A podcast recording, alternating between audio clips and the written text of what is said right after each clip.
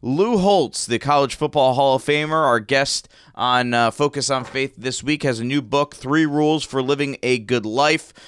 It's very easy. I am not a good reader.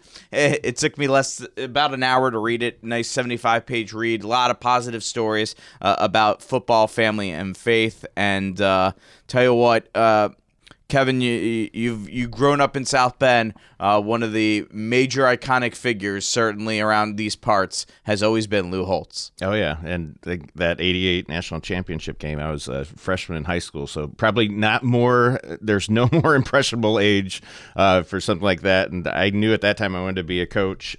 So, yeah. Not that book, but every other book that Lou Holtz has ever wrote, I have read. So I'm a huge fan of Lou Holtz. Unbelievable. And this book published by Ave Maria Press, Holtz 130-2 in his 11 seasons at Notre Dame, led the Irish to the national championship in 1988. We talked so much in this interview from his biggest regret while coaching at Notre Dame. He gets into great details on that. Also, he talks about how he almost never became a coach. Two different unique stories where you would have thought, yep, that's not going to happen. And then there's a ton of stories about his faith, including how his wife Beth is doing and how she stays so positive through some very difficult times. We start by talking about his former assistant, Bob Davie, who the former Notre Dame coach, now the head coach in New Mexico, unable to make the trip up to Notre Dame this week. Here's Focus on Faith with Lou Holtz. In your book, you mention how it was your assistant coaches, players, and family that got you to where you are. Your old defensive coordinator at Notre Dame, Bob Davie, has gone through some difficult weeks, obviously, health-wise. How tough was it to hear the news of what happened to him, but also how relieved are you now to hear he's expected to make a full recovery? Well, coaches are always very special because you spend so much time with them, you get to know their family. When you have a difficult time winning, you think that's a real problem. Then you have a health problem. You realize that the other problems are really minor that can be solved very, very easily. We're very happy to hear that he is going to be okay. I'm sorry he can't be at the football game. I know it will bother him, but he's doing what's in the best interest of the football team. I know my first game I coached at South Carolina was in a hurricane, and it was up at NC State, a place that I coached for 4 years, and we're fortunate to go to 4 straight bowls, and that's when there were only 7 or 8 bowls. So I had great memories. Then you go back there and you look at the facilities and how much they improved them at NC State. You go, wow, this would be easy to recruit now. Well, he would find the same thing at Notre Dame, the facilities and everything, because we were there under the Father Hesburgh, Father Joyce era, and we didn't have anything near what they have now. But I know it had been very nostalgic, brings back a lot of great memories, and we will miss him. Absolutely, and we'll continue to keep Coach Davie in our thoughts and prayers and hope he is back on the sidelines soon. I know over the years, especially 20 years ago, your wife beat stage 4 cancer. I was wondering how she was able to get through that and how much your faith guided you, Beth, and your family through all of that. I don't know how you get through anything without a faith in God. My wife is the most religious person I know, and I say that to you sincerely. Just before we did this interview, I kissed her goodbye. She'd go to her Bible study. She and the neighbor would walk every morning, recite Bible verses, and there were 2 women in the neighborhood who were having some difficulty, and my wife and Dixie, the neighbor, decided to start a Bible study and help these 2 women. And today they had to cut it off at 24. They meet every Tuesday. They've gone through every book in the Bible, etc. And when you have faith in God and you pray, that doesn't mean you're going to have problems or difficulties, but it does mean that you're not going to be alone and that He's going to guide you. And my wife is having some serious problems, and yeah, she had 13 hours of surgery 20 years ago and 83 radiation treatments, but it created an awful lot of problems. And right now she's on a feeding tube for the past year and will be on for the rest of her life because the radiation has closed her throat over the years, and she's on oxygen on occasion, but her attitude's marvelous. I cannot begin to tell you that If you have a family, you pray together, it will stay together. And our greatest accomplishment by far is not coaching, not TV, not speaking. It's my family, and I think we can attribute it all to the strong faith in God, regardless. Win, lose, or draw every Sunday, season, non-season. We would go to Mass as a family, then go to breakfast after. And this is a tradition that my son in coaching still maintains with his family. Well, we'll certainly keep Beth in our prayers as well during this time. You mentioned her attitude, her positivity, and you spoke in your book so much about staying positive. But during times like that, it's not easy to do so. So how were you and how are you able to stay so positive in your journey through life, Coach? Well, I think the faith in God, and you never think about quitting. Quitting is a permanent solution to a temporary problem. You just try to look at the situation as best you can. You can approach it either, not a Pollyanna, but just that there's going to be a solution to everything we have. And the one thing I do realize, and every listener listening to the show understands, regardless how old you get, you're always going to have problems. You're always going to have difficulties. You're always going to have concerns. You're never going to avoid it. That's part of life. It's not, there's going to be things that you worry about, but it's just part of life, how you handle it, having the faith and being positive in how you approach it. There's a difference between being positive and being a Pollyanna. Pollyanna said, oh, everything's going to be okay and I don't have to do anything. I used to say that pray as though everything depends upon God, work as though everything depends upon you. And you had a sign on my desk. I had a glass top on my desk. I would put these sayings under it. One of them said, "May God give me the courage to change the things I can, the serenity to accept the things I can't. May God give me the wisdom to know the difference between the two." It's your choice. You have there are 4,014. 200,000 words in English vocabulary. The most important word by far is the word choice. And every day you get up, you got to make different choices. And you can choose to act or procrastinate, believe or doubt, prayer, curse, etc. But the main choice you make every single day is the attitude and how you're going to approach the problems and difficulties that the day is going to present. Former Notre Dame football coach, the legendary Lou Holtz, is our guest here on Notre Dame Federal Credit Union's Irish Sports Saturdays. This is our Focus on Faith interview. Coach Holtz has a new book, 3 Rules for Living a Good Life. And Coach, in that book, you spoke about being born in the Depression and having, living in a small home, only owning one pair of pants, but yet you described it as being born with a silver spoon. Not many people would describe that type of upbringing that way. What made you decide to describe it that way? Well, I do not exaggerate the poorness of our family. My father had a third-grade education, and I was born during the Depression, January 6, 1937. And I was born in a cellar by Dr. McGraw. I was not born in a hospital. And we had one bedroom for my sister, myself, and my parents. We had a kitchen and a half bath. And the half bath did not have a tub, a shower, or sink. There was no welfare, no food stamps, no safety net. We lived there for 7.5 years. And the reason I was born with a silver spoon in my mouth was because what I was taught. Number one, I was born in this country. I was taught that if I learned to make good choices, not blame other people, get an education, work hard, and remain positive, and good things can happen. And the book you just mentioned, 3 Rules, those 3 rules, if you follow them, you'll always make good choices. It's not complicated. We complicate life, and we really don't have to. It's just basically common sense, and I don't know why they call it common sense because it's exhibited so rarely. I was fascinated by one of the stories in there that, you had no intentions of going to college, and it was your high school coach that basically went to you and your parents and said, no, Lou should go to college and become a coach. Can you imagine what your life would have been had he not encouraged you to go to college? Well, nobody in our family had ever gone to college, let alone graduate. And all I wanted was a job in the mill where everybody worked. I wanted a car, a girl, $5. I never had any of them.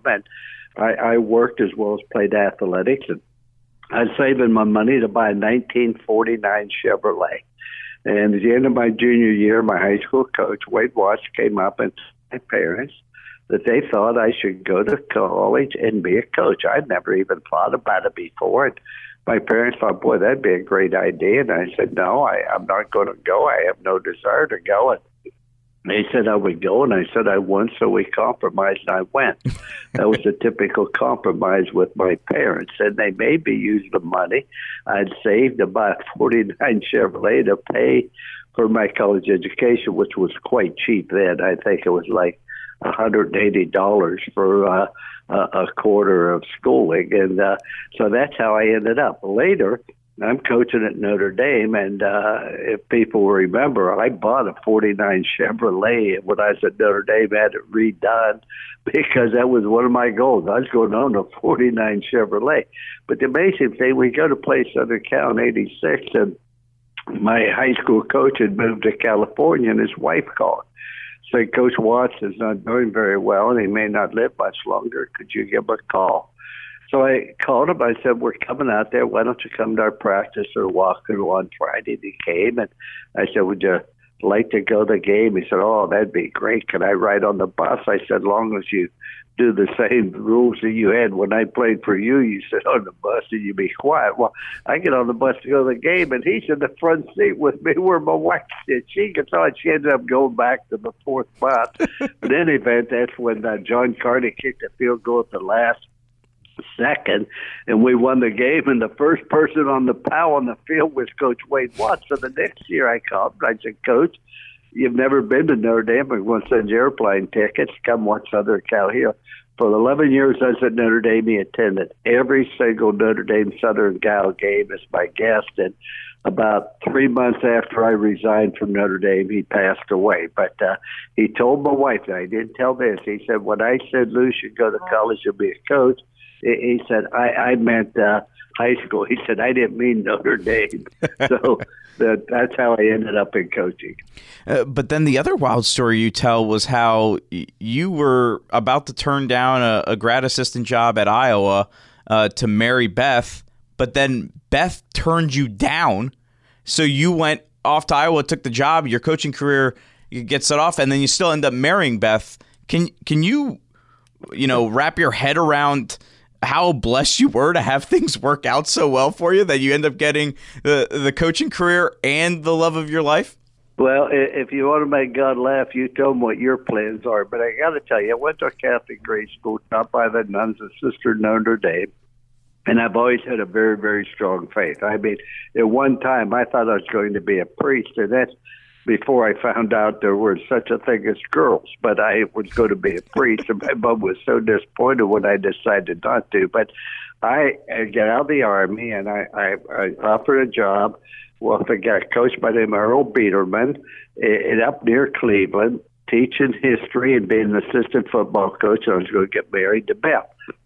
It was around July 9th, about 9:30, she told me, she said, she didn't want to get married. She changed her mind. She wanted to date her old boyfriend. Well, by 10:30, I had my good friend Nevis Stockdale. We got my 52 Ford Fairway, drove all night to Iowa to see if I could get the graduate assistantship. The reason I was offered the graduate assistantship, I never applied. They didn't have many then, but my college coach was in the Navy with Forrest Evishevsky, and he called him and said, I'd like to have Lou see a big-time program. And so that's, I go there. I wanted to get as far away as I could, and that's when Nevitt made a great observation. I'll never forget the trip. He said, Beth and I had a love-hate relationship. I loved her. She hated me. But I get to Iowa. We get the graduate assistantship. We finish second in the country. Bob Duffy, the local sports writer, wrote up every week like I was a hero of it. And Beth worked at the hospital as an X-ray technician. My mother worked there. And she kept saying, have Lou call me. And I said, no. And I never called her. But she called me. And that's when women did not call men then. You never called a man. She called one to come visit. I said, no. I'm too busy. She started crying. I said, someday we might get married. You never know. And she said, July 22nd. And that was 58 years ago. We're still married. Unbelievable. What an incredible story, and what an incredible marriage you guys have had. Former Notre Dame football coach, the legendary Lou Holtz, is our guest here on Notre Dame Federal Credit Union's Irish Sports Saturdays. This is our Focus on Faith interview. You spoke in your in your book about the one regret you had while coaching at Notre Dame was that you built the program to a great level and then just maintained it. I was curious, what would you have done differently in those later years if you had the chance to go back and do it again? I think I would have been more firm in my convictions and in talking to the priest. I had a great relationship with Father Hesburgh the whole time I was at Notre Dame and long after, and Father Joyce. But they had made the stipulation when I went there. There were certain things at Notre Dame that were not negotiable, and you know, that like we didn't take transfers, we didn't redshirt, we didn't have an athletic dorm, we didn't have good football facilities, and they didn't want to improve them because they didn't want somebody to come there for our weight room. They wanted to come there for our chemistry department. We're going to play the most difficult schedule we could find, and that we did. You go look at our schedule every single year, and when Penn State dropped us, who'd we pick up? Florida State, which at that time had a great program, but the facilities and some things in admissions, like at Notre Dame, one goal I had was to recruit every good Catholic high school in the entire country. I thought we could build a dynasty, but the admissions officer at the time, Kevin Rooney, we had a young man out of, I don't want to give his name, but out of Juliet Catholic, another one out of St. Ignatius in Cleveland, both high school All-Americans, and we couldn't get them in even though they had over 1,200 on the college boards and high class rank because they were like number 20 in the class, but the other 19 applied to Notre Dame, so they couldn't accept number 20, according to him. He couldn't turn down the other 19 and accept him just because he's a football player. There were things like that really kept us from, you know, I feel, build a great dynasty. But you also get to the point where you just try to maintain. You know, I was on my third athletic director, and that's always a difficult relationship. I love Gene Corrigan, and to this day, Dick Rosenthal is one of the best friends I have. But it just, things just should have just continued to say we need to build better facilities, we need to do different things, etc. But I never wanted to disrupt Notre Dame because this is what Notre Dame stood for. I remembered it under Father Hesburgh, et cetera. They changed precedents. They always have different philosophies, et cetera. But we could have, I look back on it, and if I went back into coaching now, which I would never do, but I'd be a better coach than I've ever been before because I think I'd be more patient, but I'd have higher standards. I wouldn't get emotional, but I would demand excellence in everything we do. The iconic Lou Holtz is our guest here on Notre Dame Federal Credit Union's Irish Sports Saturdays on our Focus on Faith segment. Notre Dame has not won a national championship since you led the Irish to one in 1988. You know, there's some people out there that are starting to think at this point, maybe the Irish will never win another national title. What do you think, Coach? Nonsense. It could happen this year. There's no reason Notre Dame should not win a national championship. Yeah, we won it in 88, but I want to tell you, you look at 89, you look at 90, you look at 93. We could have easily been awarded it, and I wish then that we'd had the ability to determine on the field rather than in the news media or by somebody voting, et cetera. But Notre Dame, they just have so much fun. The facilities now are absolutely second to none. I mean, in addition to that, you can sign an athlete in the summer. You bring them up there in the summer where it's beautiful. We could not bring an athlete to campus till we had his second 6 weeks grade his senior year. We couldn't even talk to him and guarantee that he would be able to come to Notre Dame because they wouldn't rule on it till they had their second 6 weeks. So, I mean, all these things, that schedule is so much easier. You're lucky you play five ACC teams.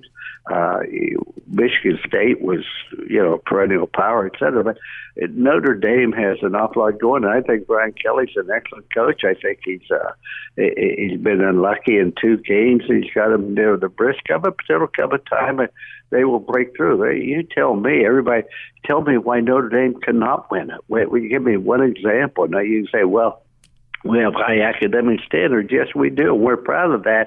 And maybe we can't recruit 70% of the great football players. But I want to tell you, the other 30% of the great football players that are students, also excellent students, would absolutely want to come to the University of Notre Dame because of the values in the future. They look at it not as 4 years, they look at it as a 40-year decision in their life. So I want somebody to tell me one reason why Notre Dame can't win a national championship.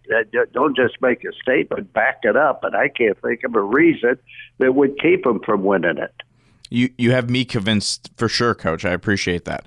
Finally, you know, there's a lot of people listening right now that, you know, maybe the last thing they want to do is read a book, but, you know, your book is such a quick read. I'm a slow reader. I finished it in one sitting. What's the message you want to put out there to anyone listening right now about what it takes to live a good life? The message is really quite simple. Life is nothing better than making good choices. Wherever you are in this world, good or bad, because of choices you make. As I would tell the athletes, you choose to do drugs, drop out of school, join a gang, get tattoos from head to bottom, get arrested, run with the wrong people. You're choosing to have difficulty in life. And please stop blaming me for the choices you make. Wherever you are, and every listener, whatever's happens because of your choices, not somebody else's. And the way you always make good choices is by following 3 rules. Number 1, you do what's right. Never right time, do the wrong thing. Never wrong time, do the right thing. Rule number 2, you do everything the very best of your ability. Not because somebody's looking or going to applaud you or pay you. You do it because that's the way you live. You can pay people to perform. You can't pay them to excel. There has to be something deep down inside of you. Make that choice. I want to be the best I can be. Not everybody be All-American. Not everybody be All-Conference. Everybody can be the best they're capable of being. And the 3rd rule is show people you care. You're never going to meet anybody again that doesn't need a smile, a kind word, a encouragement. Why do we have to wait for somebody's funeral before people say good things about them? And you follow those 3 rules, you build a trust with people, you build a commitment to excellence, and you build a relationship. And if you build love in an organization, it'll run a team. It can't be beat. There's no way possible. So those 3 rules enable you to make good choices. And you're right. I mean, it's a simple little read. You don't need a dictionary. There are no big words because I don't know any big words. But it is basically common sense. Well, Coach, I appreciate that you cared enough to spend some time this morning with us. Thank you so much, and we hope you have a great rest of football season. Thank you, and go Irish. The legendary Lou Holtz, 3 Rules for Living a Good Life, published by Ave Maria Press, is the book, and he could be a priest because I'm inspired. There's so many thoughts that can run through your mind after that interview. What were some of yours, Kevin?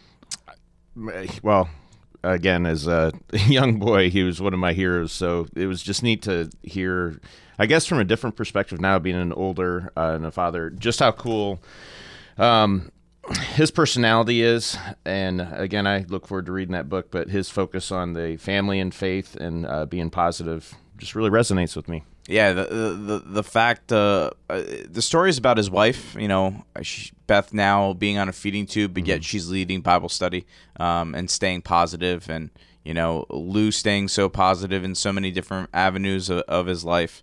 You know, I felt better about myself after reading his book. I'm not just saying that. I mean, it's true.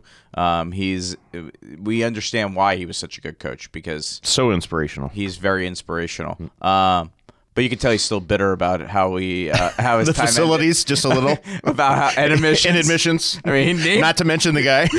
He threw the guy's name out there after 30 years. So you can tell he still has he's still not happy about that one. But great interview, and we would like to thank Coach Holtz for taking the time to do this interview. He heard it was for the Catholic radio station in South Bend, and he knew he felt the need to do it, and we thank him for that. So Coach Lou Holtz, what a legend indeed, and you can pick up his book, 3 Rules for Living a Good Life, published by Ave Maria Press. Again, it's only like 80 pages, short read, and very inspiring. Does debt have you down? Are you worried about your credit cards, your mortgage, or keeping your car? Notre Dame Federal Credit Union can help. Our people are trained to be financial physicians. They can give you a checkup, help you to heal, and then stay healthy. Don't be embarrassed. It's why we exist. When your body is sick, you go to see a doctor. When your finances are sick, you go to see the friendly folks at Notre Dame Federal Credit Union. You already share our values. Why not share in our benefits? We know you like football. So do we. We're TireRack.com, and this is our version of a 2-minute drill, except it's only 30 seconds. TireRack.com has an enormous selection of tires. Not sure which ones to buy? Use our tire decision guide to find the right tires for your vehicle and the way you drive. Then get them shipped fast and free on all orders over $50. Shipping is in as little as one day. Free. TireRack.com ships to independent, recommended installers. TireRack.com, the way tire buying should be. Touchdown! Join Bishop Kevin Rhodes, Bishop of Fort Wayne, South Bend, every Wednesday at noon for his weekly show, Truth in Charity. On each episode, he joins host Kyle Hyman to discuss key issues facing Catholics in the diocese and beyond. Then he answers questions submitted by listeners. If you would like to submit a question, go to RedeemerRadio.com/askbishop. Truth in Charity with Bishop Rhodes is brought to you in part by Notre Dame Federal Credit Union.